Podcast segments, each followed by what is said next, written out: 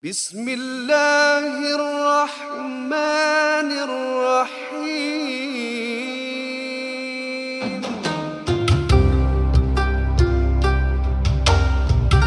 بسم الله بسم الله.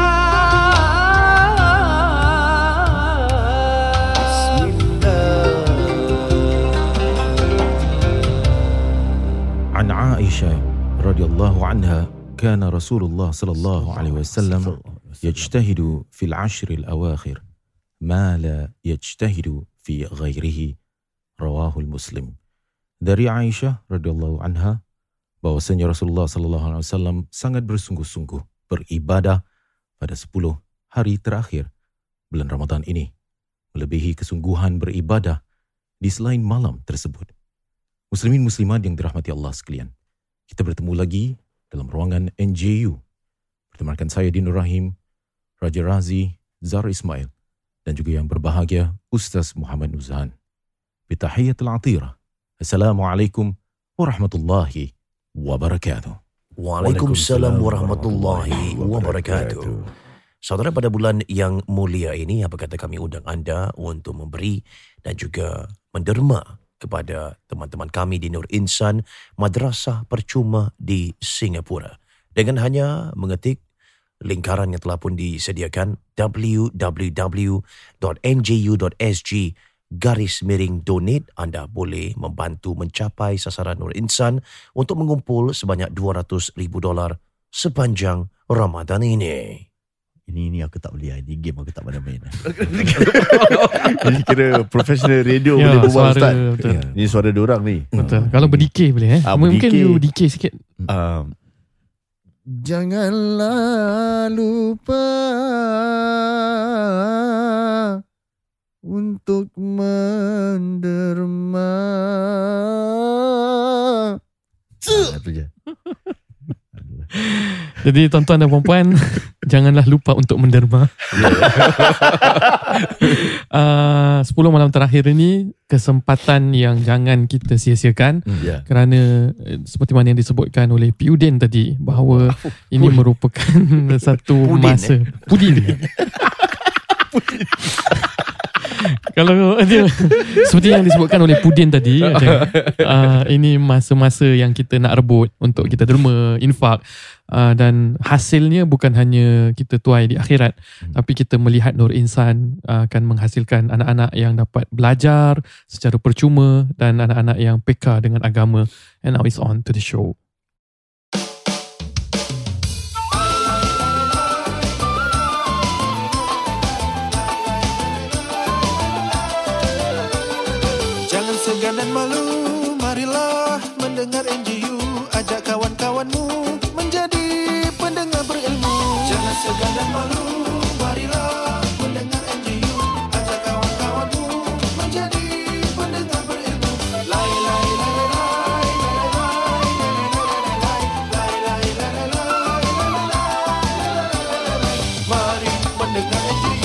Selamat kembali dalam NJU. Kami uh, ajukan soalan-soalan yang telah pun ditanya oleh pendengar hmm. langsung kepada Ustaz Nuzan bagi mereka yang baru saja uh, menjumpai uh, podcast NJU dan pertama kali mendengar kami ucapkan selamat datang dan kami berterima kasih kepada algoritma yang membawa anda mendengar NJU ini uh, dalam masa yang sama juga sedikit latar belakang ustaz yang sedang uh, berpodcast ini Hmm. iaitu Ustaz Nuzan merupakan seorang naib kadi di ROMM Wow. Beliau juga merupakan seorang imam eksekutif di Masjid Ar-Rabita dan juga merupakan seorang board member di Pergas. hmm. Apa lagi?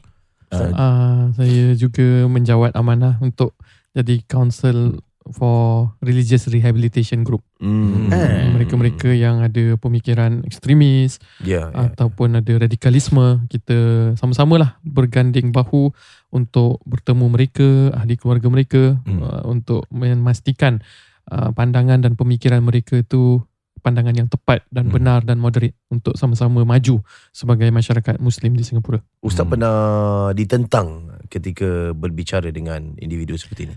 So far saya tak handle yang serius punya case Hmm. itu kita berikan kepada yang mapan Hmm. tapi saya pernah uh, bertemu dengan yang remaja yang sudah uh, pulih ataupun yang tidak begitu serius lah baru ada hasrat untuk pergi ke Syria umpamanya baru ada buat perkongsian-perkongsian untuk meninggalkan kerjaya dan ingin apa uh, berbakti lah atas dasar uh, memperjuangkan agama sehingga Hmm. sanggup meninggalkan anak keluarga Hmm. itu adalah uh, tapi bila kita berbual akhirnya mereka uh, terima bahawa apa yang mereka kebanyakan eh, dia ada dua, dua, dua lah saya simpulkan ada banyak faktor salah satu faktor is very psychological Hmm. bermakna when they want to repent when they want to do something for Allah Hmm. they will come a stage masa seseorang tu nak berubah dia Hmm. dah puas enjoy dia dah puas buat benda apa-apa yang tidak uh, diridai oleh Allah Uh-huh. jadi dia dia punya type dia tak nak just apa infak ataupun tak nak just belajar dekat kelas ataupun jadi orang yang bertanggungjawab.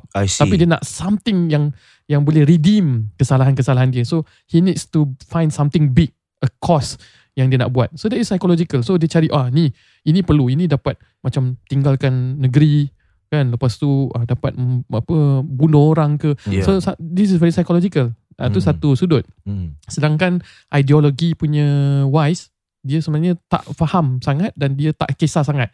Yang penting dia nak redeem diri dia. Ada dari sudut tu. Hmm. Kedua, ada yang memang ideologi mereka mereka hanya terbatas melihat dalil-dalil dan ayat-ayat dengan teks ataupun naratif yang disampaikan oleh pihak-pihak tertentu untuk menjana ataupun untuk membangkitkan uh, stigma kebencian Hmm. uh, perpisahan, perpecahan antara manusia dan akhirnya mereka terkesan uh, disebabkan experience mereka berhadapan dengan agama dan bangsa lain. Sebab itu penting untuk kita lihat uh, perkongsian kita dalam kehidupan seharian ni dia bukan berliga dengan al-Quran dan hadis sahaja kerana bila kita sebutkan tentang Quran hadis masyarakat ataupun orang menilai kita bukan daripada dalil dan juga nas tapi orang menilai kita daripada siapa diri kita Hmm. apa uh, political punya situasi so ini semua boleh membentuk pemikiran dan Hmm. ideologi radikalisme Hmm. so ini kita uh, bawa perbincangan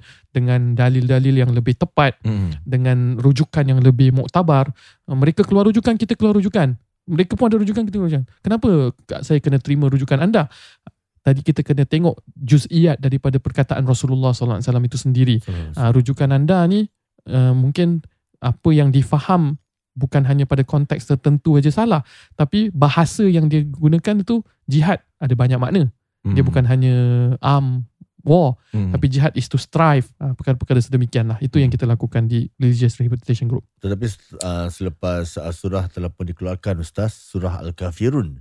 Oh. Dan kita tak boleh memaksa ya orang-orang lain Hmm. untuk memasuk ke agama Islam. Tidak boleh secara memaksa lagi. Hmm. Dah tak ada lagi dah peperangan agama sebenarnya. Hmm. Eh, pasal setelah surah Al-Kafirun telah pun dikeluarkan. Betul tak Ustaz? Yalah. Saya kata ni. memang betul bila Allah sebut lakum dinukum waliyadin kan Ya. Uh, tapi apabila ayat-ayat yang uh, uktulu haitsu apa uh, bunuhlah mereka bila kamu dapat itu dalam konteks peperangan Ya. dan uh, mereka juga jelas eh dia bukan hanya cherry pick the verses ayat out of context tapi dia ada ada uh, ada sentimen dia bawakan kisah-kisah orang di Palestin yang teraniaya di uh, Uyghur kan uh, Rohingya. Rohingya. Jadi dia gunakan sentimen-sentimen, dia gunakan uh, apa tujuan-tujuan dakyah-dakyah tertentu untuk membangkit sesuatu dan dikuatkan dengan ayat-ayat yang out of context. So sebab itu kita perlu uh, lihat kepada teks-teks yang uh, tepat, website-website yang tepat, guru-guru yang uh, muktabar untuk Hmm. kita mengambil ilmu sesuatu tu. Oh, okay, Yeah. baik. Kita teruskan dengan soalan-soalan ini sebab itulah kita adakan uh, rancangan NGU ini bersama ustaz yang muktabar ya. Oh, seperti Ustaz. Nuzhan kita ni. Uh, soalan seperti teman-teman kita yang nak belajar tentang solat ni Ustaz. Nak tanya apa Oh. hukum pasang airpod uh, dekat telinga sambil sembahyang. Saya baru belajar sembahyang ni Ustaz. Hmm. Saya ikut cara di YouTube. Hmm. Ikut step by step tengah solat ni. Hmm. Uh, Contoh tengah solat zuhur ke apa.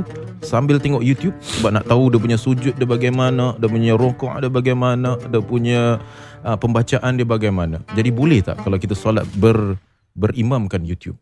Okay. Kira nak tengok ah, YouTube ah. macam Saya mana? nak uh, buat pengakuan sikit. Uh, kebetulan Hmm. semalam bila lepas uh, uh, saya sahur, Hmm. saya nak solat subuh, saya sedang mendengar beberapa ayat Al-Quran lah Hmm.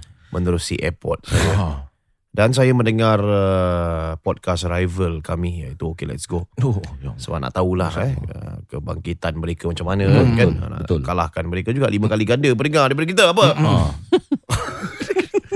So saya matikan seketika. Hmm. Saya malas nak buka airpod, saya biarkan di telinga. Oh. Saya solat subuh. Mm-mm. Macam mana Ustaz? Tapi tapi masih mendengar. Dah tak lagi, Oh. saya dah off. Oh, dah Tapi off. masih solat kira macam tergantung Oh, seolah-olah dua bluetooth lah. Okey, okey. Hmm, macam mana? Jadi ni ada dua perkara eh. Ada banyak perkara lah yang kita bincangkan. Pertama, Hmm. bolehkah kita bermakmumkan dengan YouTube? Kita buka uh, live dekat tarawih dekat Masjidil Haram pukul 2 pagi waktu Singapura Oh. sana tengah Isyak. Ah. Dia rukuk kita rukuk, dia sujud kita sujud. Jawapannya tak boleh lah. Ya. Uh, bukan hanya dia pasal apa, dia putus saf pun. Yes. Kan? Uh, saf tu kalau putus dalam masjid pun dia selama mana masih dalam satu bangunan tu masih diterima macam ni dah jauh sangat kan. Uh, jadi Hmm. itu jelas tak boleh kita bermakmumkan uh, di YouTube.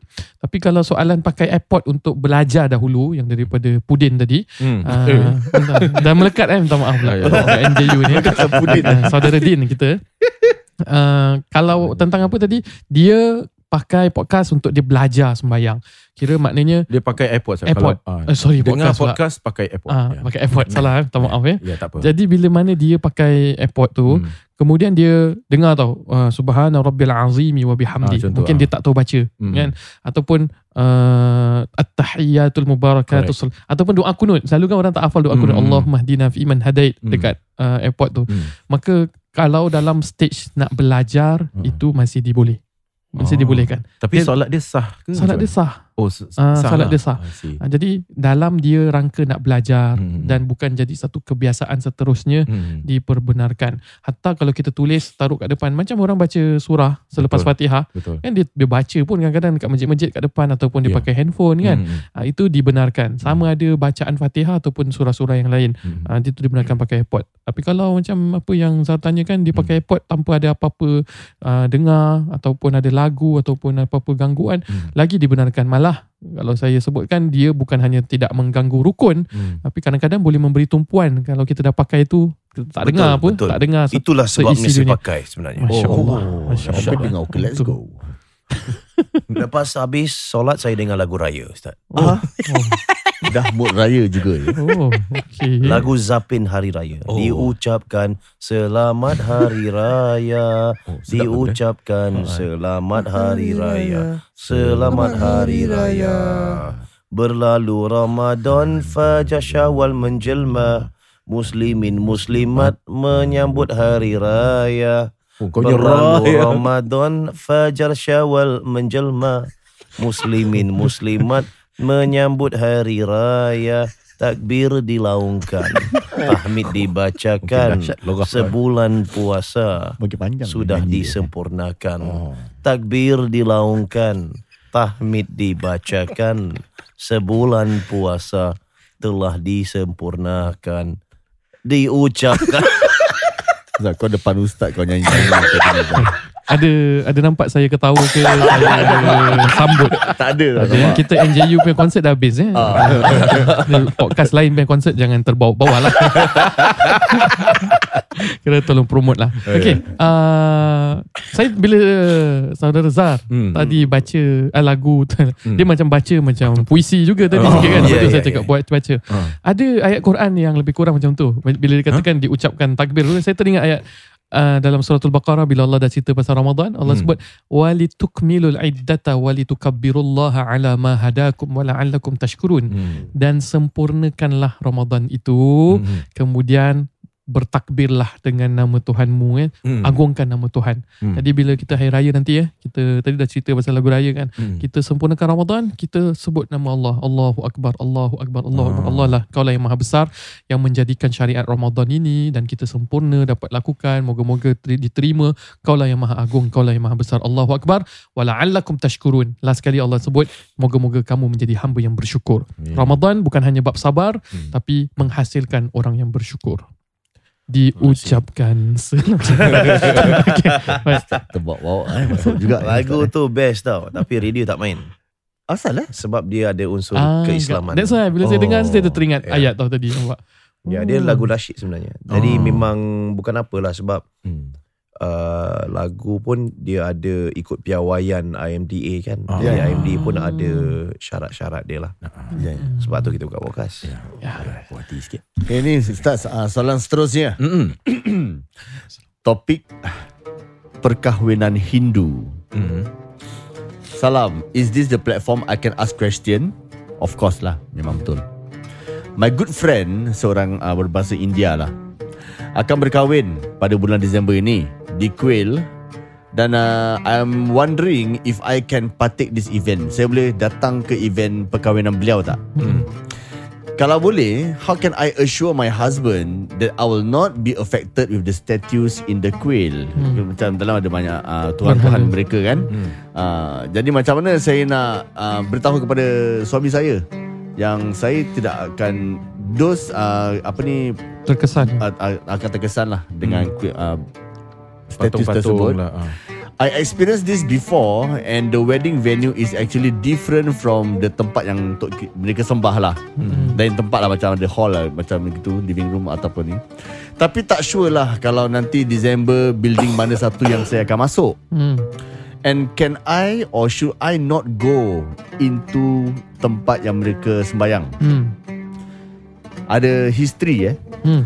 Suami cakap no sebab tempat berhala. Hmm. Saya pula ramai kawan pelbagai bangsa dan agama. Hmm. Jadi saya dah biasa pergi ke tempat begini bukan untuk beribadah tetapi sebagai kunjungan perkahwinan ataupun cultural exchange. Hmm. Bolehkah beri pendapat Ustaz? Silakan. Okay. Pendapat agama adalah sesuatu benda itu semuanya diharuskan, boleh, melainkan ada dalil yang jelas mengharamkan. Jadi dalam konteks uh, kita pergi ke tempat pengibadahan agama lain, Hmm. itu tidak ada larangan, melainkan larangan untuk kita menyembah Ya. uh, pengibadahan lain. Jadi kerisauan dari suami itu juga valid, bukan Ah. kita tak valid. Maksudnya dia tak nak dia lah takut ada gangguan ke kan Oh. ataupun takut kita ada apa rasa bisikan-bisikan macam-macam kan. Jadi Ah. memang sebaiknya kita elakkan tu tak dapat kita nafikan lah. Kalau tidak ada alasan, tidak ada sebab mengapa kita harus pergi. Tapi kalau alasannya adalah kita meraihkan undangan daripada Ya. teman Hmm. dan ini juga mencerminkan image Islam yang baik, image Islam yang relevan, image Islam yang anjal, image Islam yang yang apa menghargai pertalian antara berbeza bangsa dan agama, maka kita boleh pergi Ya. asalkan kita dapat meyakinkan kepada pasangan kita bahawa apa yang kita lakukan tidak salah dari sudut agama.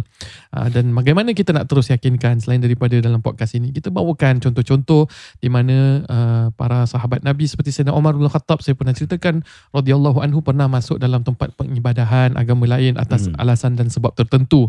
Bukan Sayyidina Umar suka-suka lah. Ya. Ah, tapi Sayyidina Umar datang atas undangan, atas nak bertemu.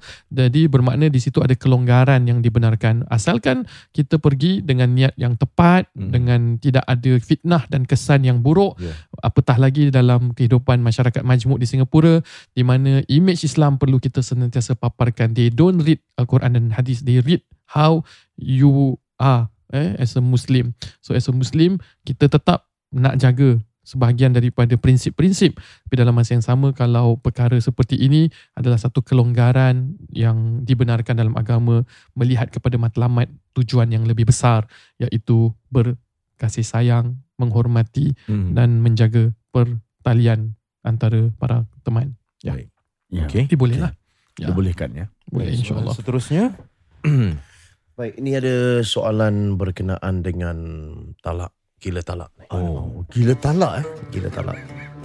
Um, tapi sebelum saya nak baca soalan ini, kita berehat seketika. oh, ya, ya, ya, Uh, bersama dengan uh, seorang ustaz ya Hmm. yang bakal berkongsi sama sedikit uh, pencerahan Hmm. Welfare. tentang apa yang berlaku di sebalik tabir Nur, Nur Insan Hmm. dan program-program yang dijalankan untuk memartabatkan lagi dan juga menjalankan beberapa program tarbiyah untuk um, para pelajar dan juga penonton uh, di Facebook Nur Insan ya. Kita Hmm, dengar kini bersama dengan Ustaz Helmi ya. Ya, Hilmi. saudara Ustaz Hilmi. Helmi, silakan Ustaz Helmi.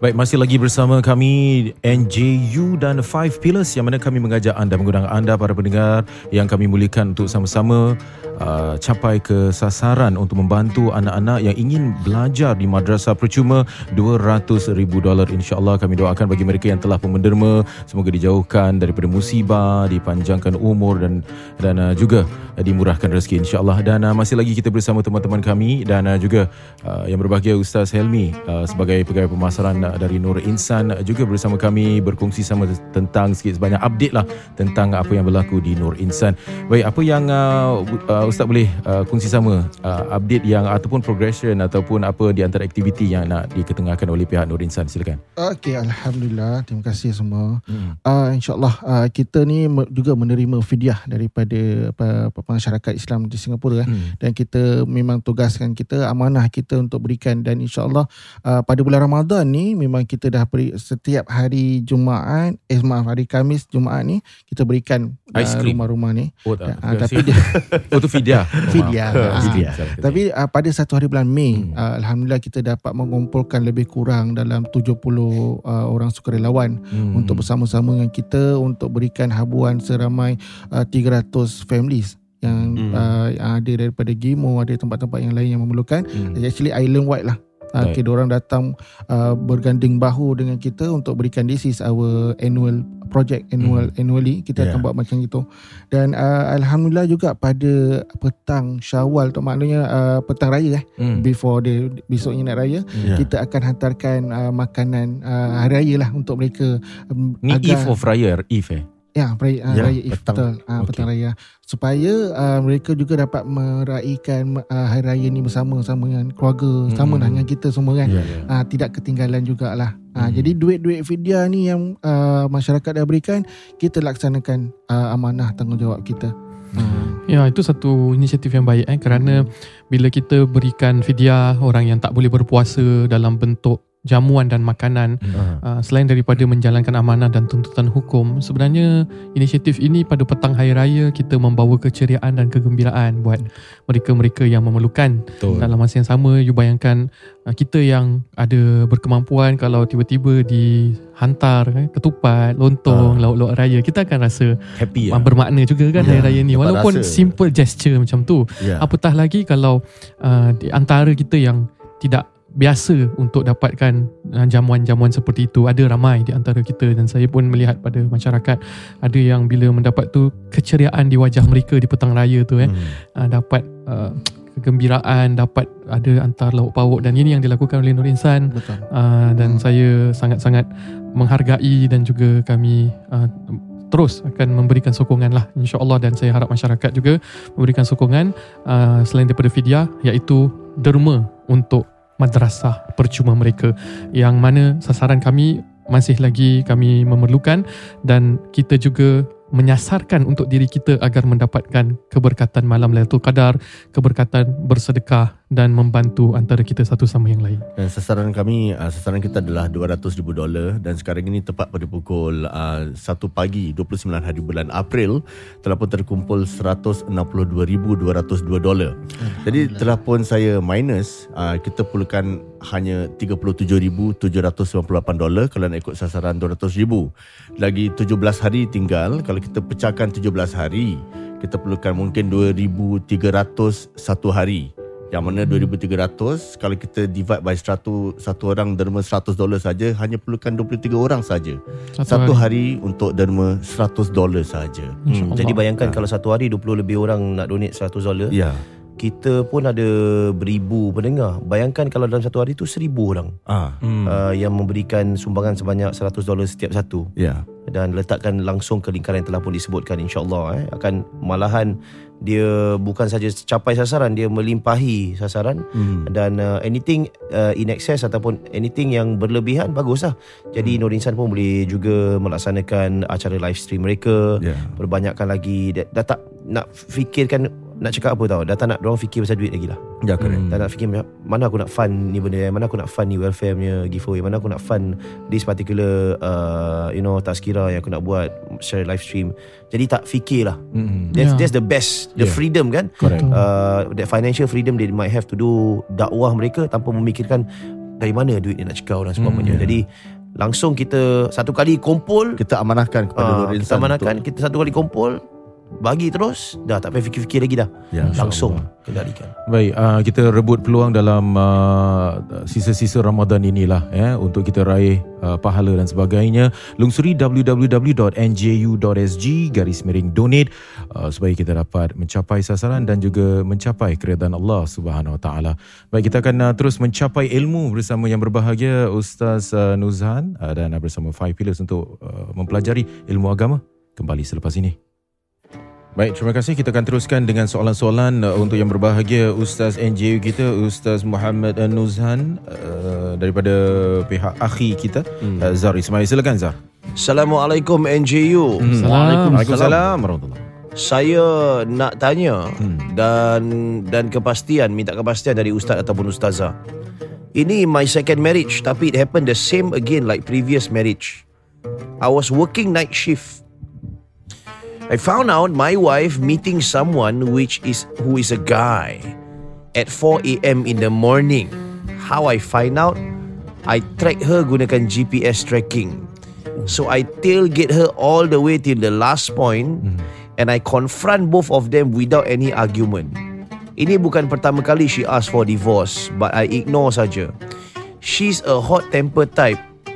This is our uh, our second marriage. She's not local, from Indonesia. Now holding on long term pass. Back to the story. After confronted, I betul-betul geram. I jatuhkan talak tiga. So is it counted? The lafaz was not my intention. I need my advice. Okay, sebelum kita nak cakap pasal hukum dia, apakah dalam situasi demikian eh? Kalau kita lihat pasangan kita uh, dalam keadaan bersama dengan orang lain di tengah pagi eh, Hmm. tentu yalah, tentu rasa kecewa, eh, tentu rasa sedih, terkeluar segala kenangan-kenangan bersama, segala janji-janji yang telah uh, kita sama-sama apa kotakan ataupun yang belum lagi kita sama-sama kotakan teringat bukan hanya kenangan tapi orang-orang yang akan menjadi mangsa pada kehidupan ini termasuk ibu bapa, mertua, anak-anak uh, dan perpisahan bukan menjadi niat orang Hmm. bukan mana orang yang bernikah nak berpisah tapi dengan kesedihan yang berlaku di depan mata sendiri I could cuba bayangkan eh mesti devastating lah mesti sangat orang kata tu terus terus dia boleh fikir tak nak hidup pun ada orang fikir macam tu tau. Kalau Hmm. betul-betul depan mata ni dia boleh resort to you know uh, not just pressure and killing himself tapi boleh resort to a lot of other things lah. Murder pun even. Uh, melainkan kalau orang yang beriman kan dia tahu bahawa ini ujian yang ditimpa dalam kehidupannya. Yang mana matlamat dan prioriti dalam hidup ini tentu adalah menjadi hamba Allah dan dalam rangka menjadi hamba Allah pasangan kita adalah tanggungjawab amanah yang mana kita juga manusia ada cinta dan perasaan Hmm. tapi ada keutamaan-keutamaan yang boleh kita lihat iaitu mengabdikan diri, redha dan sabar melihat pada matlamat yang lebih besar. Itu keadaan orang yang beriman. Bila diuji, dia masih ada kesabaran. Jadi yang buat saudara kita ni, dia dah lafaz talak dan dia sebut talak tiga pula tu. Hmm. Kan, dalam kemarahan dia. Uh, dan tentu dia rasa menyesal dan tidak niat berpisah seterusnya. Mungkin dia cuma nak berpisah kerana marah. Hmm. Uh, di Singapura ini seperti mana yang kita selalu tekankan Hmm. uh, pensabitan perceraian itu hanya boleh dijatuhkan melalui mahkamah syariah. Oh. Mereka akan selidik adakah tiga kita akan mengambil hukum ulama yang menyatakan tiga itu jatuh tiga. Hmm. Maknanya tidak boleh kembali melainkan kalau ada uh, pernikahan yang lain dan habis iddah yang lain dan nikah semula dengan mas kahwin yang baru. Ataupun dia tiga tetapi dia mengambil pandangan ulama lain yang menyatakan maksud tiga tu satu. Oh. Ha, itu first. Yang hanya boleh menentukan perkara-perkara tersebut adalah mahkamah syariah. Hmm. Walaupun kita sebut tiga boleh jadi satu ataupun tiga boleh jadi tiga ataupun mungkin pada ketika itu adakah ada kemungkinan yang tak jatuh langsung mahkamah yang akan putuskan. Tetapi Hmm. secara hukum bila sudah disebut walaupun tanpa niat maka jatuh talak tersebut. Kami doakan moga diberi kekuatan dan setiap daripada kita yang melalui perpisahan ataupun perceraian senantiasa mempunyai matlamat dan juga kekuatan untuk menghadapi ujian-ujian ini di hari-hari seterusnya dan moga-moga Allah selamatkan ya, rumah tangga kita. Amin ya rabbal alamin. Baik. Uh, seterusnya boleh kita sambung dengan soalan.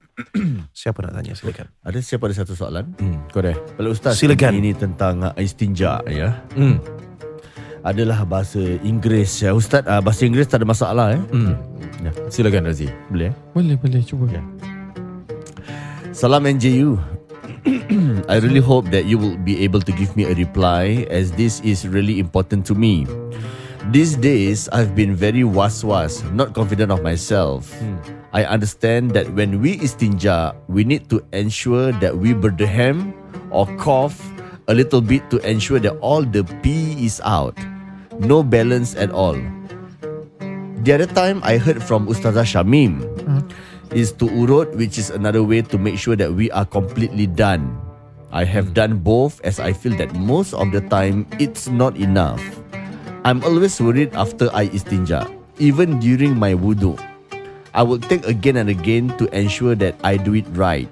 Also, these days during Salat, despite doing the steps of urut and coughing, a little bit to ensure that I'm complete with my buang air and hoping that my istinja is done right, I still feel like there's water coming out. Is it counted as my wudu is not permissible and I have to redo my wudu or do I still proceed with my salat? Because I keep doing it over and over again, my istinja, my wudu and my salat, I keep trying to ensure myself but the was-was is stronger than me. What should I do? Should I just continue my salat despite being was-was? Is there a doa that can help with this issue?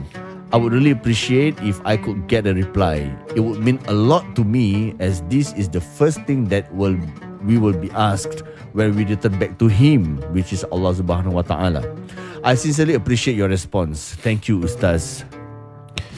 Okey, uh, awwalu ma yuhasabu bihil 'abd yaumil qiyamah as-salah. Perkara pertama yang akan ditanya adalah solat dan solat itu sangat terkait dengan kesucian eh. Kesucian termasuk bukan hanya wuduk tapi juga istinja. Hmm. Jadi keprihatinan anda ni satu perkara yang baik. Moga-moga yang lain juga dapat memanfaatkan uh, soalan dan jawapan ini. Uh, lelaki ke perempuan tu ya agak ya? Ah, wanita. Wanita eh. Hmm. Baik. Uh, irregardless eh, kalau dia lelaki atau perempuan, yang menghilangkan syakwa sangka dahulu, was-was dan syakwa tu yang menghilangkan adalah keyakinan. Hmm. Yakin itu kita dapati dengan ilmu dan yakin itu kita dapati dengan satu fakta. Jadi Hmm. apa maksud ilmu atau fakta? Maksud yang pertama, fakta tu kalau kita nak menyatakan benda itu najis. Ya. Kita masih keluar air kencing ataupun uh, najis yang lain eh Hmm. daripada kemaluan kita, kita boleh periksa. Kita boleh periksa lepas lepas kita mendirikan solat tu sama ada uh, pakaian kita tu bernajis atau tidak. Jadi Hmm. kalau dia memang tak bernajis, sudah jelas Hmm. hilang kita punya keraguan. Itu hanya mainan-mainan, perasaan-perasaan aja. Tapi kalau kita dapati, oh lah, dia bukan hanya basah tapi ada bau memang bau najis, Ya. eh ataupun ada warna, ya. Jangan rasalah eh. Hmm. Ya. Baik. Jadi apabila kita tahu seperti itu, bermakna okey, sekarang ni aku dah yakin. Yakin aku bahawa perkara ini adalah air kecil ataupun kencing Hmm. yang memang terkeluar. Ya. So dah ada yakin dah tu. Ya. Dia dah tak ada jadi syak. Cuma yakin dia uduk dia tu batal. Hmm. Kan? Baik, apa yang boleh kita lakukan sekarang? Kita kita bincangkan dua perkara. Pertama bab istinja. Istinja ataupun istibra ataupun istijmar. Ini istilah-istilah. Istijmar menggunakan batu, istinja membersihkan najis. Istibra itu uh, kita memastikan bahawa tidak ada lagi najis-najis yang melekat. Hmm. So sama ada berdehem, sama ada mengurut. Kalau istilahnya orang lelaki dan alatnya mungkin dia mengurut sehingga baki daripada air kencing yang masih ada di bahagian zakarnya dan urat dan sebagainya tu Hmm. betul-betul bersih. Ya. Sama ada bila dia kencing duduk, dia apa berdiri sekejap dan kenc- dan nyangkung Duduk lagi Ya. ataupun sama ada dia menggerak-gerakkan kemaluannya tu sehingga betul-betul bersih Hmm. apa host dia tu Hmm. Ya. sehingga apa apatah lagi kalau dah berusia kadang-kadang uh, dia wear and tear tu uh, dia beza dengan Muscle kalau dia tak kuat belum. eh, muscle Ya, dia. muscle dia punya grip dia untuk uh, untuk dia bersihkan itu dah tak kuat. Baik, kalau perkara-perkara ni dah berlaku, dah dia usahakan, dah dia cuba dan dia dapati masih lagi. Masih lagi setelah usaha demi usaha masih lagi terkeluar Hmm. air yang memang najis, bukan air yang uh, dia istinja kembali ataupun air keputihan ke Hmm. apa-apa benda lain tapi memang najis. Hmm. Maka dia jatuh dalam golongan tasalsul baul Hmm. kencing yang berterusan seperti halnya orang yang uzur dengan uzur yang kita namakan istihadah. Maknanya wuduknya itu valid for one waktu, Satu waktu satu saja. waktu ataupun uh, satu waktu dengan beberapa solat sunat. Jadi suhur dia gunakan wuduk yang sama dan dia dapati memang dia dah istinja dah bersihkan tapi dia memang dah Terkeluar uh, dah. jenis dia memang terkeluar Ha. maka dia tetap sah sembayang dia dah bersihkan dia dah ambil wuduk dia solat aja walaupun terkeluar dimaafkan Hmm. asalkan pada waktu yang lain dia bersihkan lagi dan dia ambil wuduk lagi Hmm. walaupun dia tidak buang air kecil eh, secara sengaja walaupun tak buang air besar walaupun tak menyentuh mahram Hmm. eh, apa menyentuh orang yang bukan mahram Hmm. walaupun tidak tertidur dan perkara-perkara yang membatalkan wuduk lain wuduk dia tetap valid for one kerana jatuh dalam kategori orang yang seperti istihadah dan orang yang tasalsul baul yang mana air kencingnya tidak lawas dan terus najis. Jadi hilangkan syak dengan yakin, yakin bahawa wuduknya batal ataupun yakin bahawa wuduknya tidak batal dengan kita tengok tempatnya adakah berbekas atau tidak najis Hmm. tersebut. So dah tak boleh simpan wuduk lah. Kalau berbekas najis Ah, tu berbekas. kalau memang ada najis memang okey. Aku dalam kategori yang aku dah Okey. cuba cuba cuba Ya. Aku dah berderham, aku dah tukar position, aku dah tanya doktor, aku dah Hmm. buat apa semua tapi memang memang keluar juga air. Ya. Hmm. Ah, maka aku jatuh dalam kategori yang satu kali jat, ah, satu kali wuduk aja for Hmm. one waktu. Baik. Tapi kalau sementara je ataupun ah, dia dia punya apa bekas tu bukan najis lah, dia cuma Mm-mm. basah aje biasa. Hmm. So kita hilangkan keraguan tu dengan kita betul-betul pastikan adakah itu najis atau tidak. Mhm. Kita Yakin pastikan. lah. kena Ah, yakin dengan je. ilmu tentang fikah dia tadi, Hmm. fikih dia macam mana istinja yang baik, Hmm. macam mana wuduk, macam mana tasalsul baul, validity dia dan dengan ilmu bahawa kita mengetahui najis atau tidak yang berada pada bekas pakaian kita. Okay. Ya. I see. Baik. Ada satu lagi soalan Ada sebelum satu kita lagi soalan. Baik. Hmm. Uh, satu soalan ni mengenai ada teman kita ni dia nak dia nak tanya macam mana cara untuk uh, bersihkan duit. Bersihkan duit bermaksud dia dah selama ni dia yalah dia ada kejahilan dia lah dia tak tahu dia main judi. Lepas tu dia menang lah kecil-kecil lah 70 dolar, 200 dolar apa. Lepas tu dia simpan dalam satu account bersama dengan bercampur-campur dengan dia punya duit gaji dia. Hmm. Then after a while dia tahu yang dia rasa macam oh dah aku dah salah aku dah berhenti. Tetapi duit hasil daripada penjudian tu ada sekali Hmm. uh, dengan duit gaji dia kan. Hmm. Jadi macam mana dia nak bersihkan? Ah, Boleh tak dia nak gunakan untuk pembiayaan makan Oh, dia ya. ke? So dia tak tahu mana satu ni. Alamak duit aku ni dah Berapa, berapa bercampur-campur. total kat dalam? Good question tu bro. Ah, Total. mungkin dah, dah dah ribuan lah. Contohnya ribuan. Example berapa total? Okay, kita letak lah. Example. Kita letaklah dalam 40,000 lah. uh, can be as simple as 15,000 lah let's say. 15 lah. Okay, 15. 15,000. Okay, gaji dia Lepas tu dia dah Kira benda duit judi tu Dia dah campur-campur 70 dolar 100 dolar 200 dolar Mungkin dia menang kecil-kecil Kalau gitu 150,000 dalam bank dia. Oi. Mungkin Mungkin ha, Jadi macam mana Ustaz Dia nak tahu ni Mana mana satu ni Duit judi aku Duit gaji aku Dah bercampur-campur dalam satu account Hmm. Saving account Saya DBS. cuba je, saya jawabkan dulu eh, sebelum Ustaz. Best. Kalau dah tinggal 150,000 lah dalam Hmm. akaun, tak tahu mana judi, mana maksiat, mana arak kan, mana duit 4D, Ah, mana toto, mana tikam-tikam mesin Ah. kan. Mana duit bayar bomoh lagi untuk Ah. dapatkan nombor tu semua. wah. Makan berapa? Makan berapa makan? Makan 7,000 sebulan mungkin Oh, Oi, mahal sangat. Mahal sangat eh Makan letak 1000 2000 lah 2000 sebulan makan cukup. Hmm. Transport 300 cukup. Hmm. Um, handphone Bills. empat, uh, 200 lah. 200 ke 300 Tiga ribu dia tolak lah tiga ribu. Ah. Jadi bagi saya 150,000 tolak tiga ribu, Ah, 140 Seven. uh, 47,000 kan. ah. bagi Nur Insan. Oh, kau dah kira panjang-panjang bagi Insan. Ah, lepas tu dia nak bayar zakat harta lagi. Jadi Ustaz, Ustaz cakap kan, dia, dah, dia dah, dah, dah lebih daripada nisab apa. Dah Okay. 6,000 lebih. Jadi dia nak bayar zakat Hmm. lebih. Cakap ni duit judi. Duit judi. Dah bercampur lah Dah kira. campur. Macam mana campur ni? kira. Ah, macam mana ni? Hmm. Uh, pertama saya lihat masalah ni macam orang tanya bab qada solat, bab qada puasa, bab Oh. duit yang kita dah tak boleh nak track balik eh. Hmm. Kalau boleh track memang senang lah kan. Kita Ya, cakap betul. okay you just track. You just track berapa yang you judi kan. Hmm. Berapa yang you tinggal solat, berapa yang you tinggal puasa and then you qada, you fidyah Hmm. dan sebagainya. Tapi ni sekarang susah nak track. Pasal dah terlalu banyak tikam bukan satu tempat kan. Hmm. Uh, blackjack lain, ta- Thai tea pun tikam, Hmm. Russian poker pun jalan kan. Ada menang kecil-kecil, menang besar. Ah, mana tahu kan. Ah. Jadi sekarang dah campur dah ni. Sekarang dah taubat. Hmm. Apa yang saya boleh syorkan adalah apabila kita mempunyai duit-duit yang tidak syar'i ya, cara penerimaannya, janganlah dibelanjakan untuk diri sendiri. Hmm. Walaupun kita dah taubat, kita tak cakap, habis takkan saya nak buang. Ya. habis ya. membazir, baik saya belanjakan saya. Hmm. Maksudnya jangan sesuatu yang memanfaatkan diri kita. Betul tadi Zahra cakap tu sebenarnya betul. Kita boleh infakkan. Hmm. Kita boleh infakkan di tempat-tempat yang kita rasa uh, mendapat manfaat. Dalam masa yang sama, kalau ia bersangkutan dengan harta orang, kalau Hmm. dengan harta orang, kita kena kasih dia balik. Kan kalau kita dulu memang pau duit orang ke apa Ya. kan nah, itu kita tipu duit orang itu memang kena kasih balik tapi ini judi kita takkan nak kasih balik kat apa tempat perjudian ke Ya, kan Hmm. Ha, jadi kita boleh mendermakan ha, tapi bukanlah bermakna ah, aku dah derma dah break even lah dengan God. Aku dah see, dah derma apa kan. Hmm, Dulu aku yeah. menang sekarang aku derma. Taubat tetap kita kena taubat. Ya, ya. Kita tetap mohon pengampunan, berhenti, berazam tak mengulangi, menyesal, sentiasa beristighfar, buat Hmm. kebaikan Hmm. dan duit tersebut kita derma. Sekarang masalahnya okey, kita dah faham konsep taubat, dah kena derma uh, kepada nur insan eh khususnya kalau pada musim-musim ni lah kita nak taubat. Tapi berapa banyak pula ni sekarang? Hmm. Tadi dah tercampur. Hmm. Maksudnya adalah cari apa yang kita yakin dan biarkan dia lebih daripada apa yang kita yakin. So kalau kita yakin gaji kita tu setiap bulan berapa?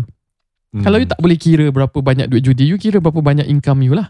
Oh. kan? Takkan I tak adalah susah sangat. Hmm. Kan? You punya Hmm. income yang ada daripada kerja Hmm. sekian Biasa jumlah. Gaji dia RM5,000 lah. Gaji Ya. RM5,000 Ah. Lepas tu kalau ada Sama apa Part time punya gaji hmm. Just include in lah All the expenditure And all the apa Hmm. uh, income. So bila you dah tengok income you sedemikian berapa selama berapa bulan and then Hmm. you tengok total you ada macam ni. Jangan kita rasa nak sedapkan hati, nak tipu diri. Kalau kita dah bertaubat dengan sebenar-benar taubat, Hmm. kita akan merasakan bahawa ini 15,000 saja sebenarnya duit aku. Nampak-nampak sangat expenses dengan income ni every month masuk 5 keluar 3. Masuk 5 keluar 3 for a period of 6 Oh. uh, 8 tahun. Hmm. And then that 8 tahun within that 8 tahun uh, ini sepatutnya aku ada saja selepas Hmm. belanja ni kalau aku save pun Hmm. kan kalau aku save pun. So yang lain-lain ni semua datang dari mana? Inilah daripada duit judi aku, duit apa-apa aku. Hmm. So Hmm. apa yang kita yakin dengan sesuatu yang kita perolehi dari cara haram tak apa biar lebih. Tak apa Hmm. biar lebih dan itu kita dermakan. Oh. Uh, dengan harapan moga taubat kita diterima bukan dengan harapan kita dah break even dan tak payah taubat tetap taubat dan kita berikan ikut yang lebih yang kita yakin daripada apa yang bukan menjadi hak secara Islam untuk kita perolehi. Habis kalau macam kira zakat harta tu macam mana? Sama jugalah kita ikut berapa gaji kita tadi. Ustaz kira tu. Zakat hak Kalau kita dah lebih daripada nisab tu. ya bila kita dah berikan balik kepada infak ke apa-apa ah, kan. So berapa Balance saja yang balance kira tu lah. baru kita zakat harta lah. Yalah, yalah. Ah, jangan kita zakat harta dengan duit yang dah ah, haram Hmm, kita bagi balik tu Ah. kita bertaubat kan. Faham. Ah, pasal kalau kita ambil zakat harta daripada total 2.5% Hmm. Bermakna lagi complicated Dah campur duit kita Dah campur duit haram I tu see, Jadi yeah, clearkan see. dulu tu semua Lepas tu tengok Aku Baru wajib tak kira. buat zakat harta Mungkin Faham. kita tak wajib Ataupun kalau wajib Daripada duit yang kita perolehi sendiri Hmm. Supaya berkat rezeki InsyaAllah Ditanya dari mana kita dapat Dan ditanya Bagaimana kita dibelanjakan Kadang-kadang saya lihat uh, dalam pada kita seringkali lihat bagaimana orang cuba untuk mencari kesilapan agama kita. Hmm. Tapi kita lihat sistem yang ada tu begitu well thought of. Begitu orang kata tu syumul, begitu lengkap Hmm, hmm, hmm. sehingga kan pemberian zakat sekalipun ada syarat-syarat dia. Ini dalam satu agama tau. Hmm. Yang bermaksud ada Ya. ada perintah untuk bagi dekat siapa, macam mana pecahan dia Hmm. sampai uh, kan sistem faraid sekalipun. Ya. Ada sistem dia. Ya. So komprehensif. Setuju. Dan uh, baru-baru ini juga tergerak hati saya untuk uh, muhasabah setelah uh, pemergian kru Nanggala Hmm. iaitu kapal Hmm. selam di Indonesia eh. Uh, sehingga mengorbankan 53 nyawa pada bulan Ramadan ni dan ki- kita doakan semoga you know mereka ditempatkan di kalangan orang-orang yang beriman insyaallah. Allah.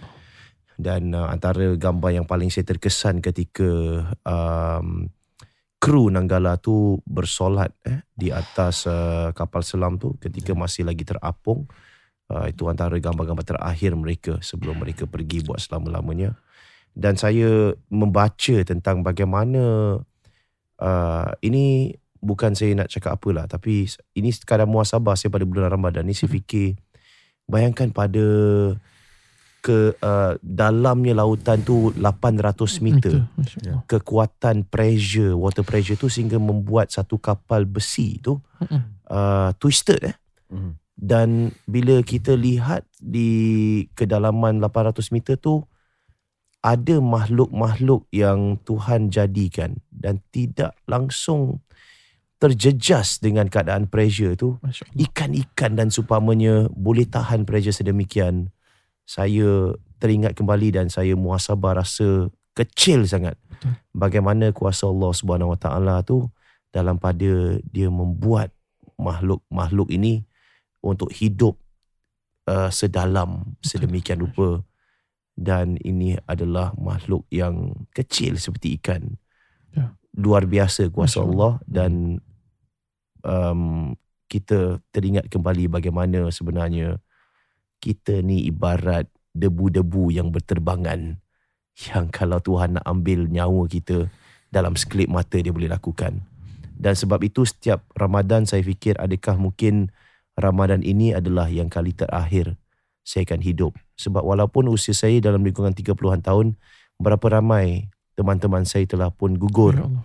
telah pun pergi buat selama-lamanya dan sebab itulah um, orang kata tu kebahagiaan yang selama-lamanya adalah ketika kita memberi.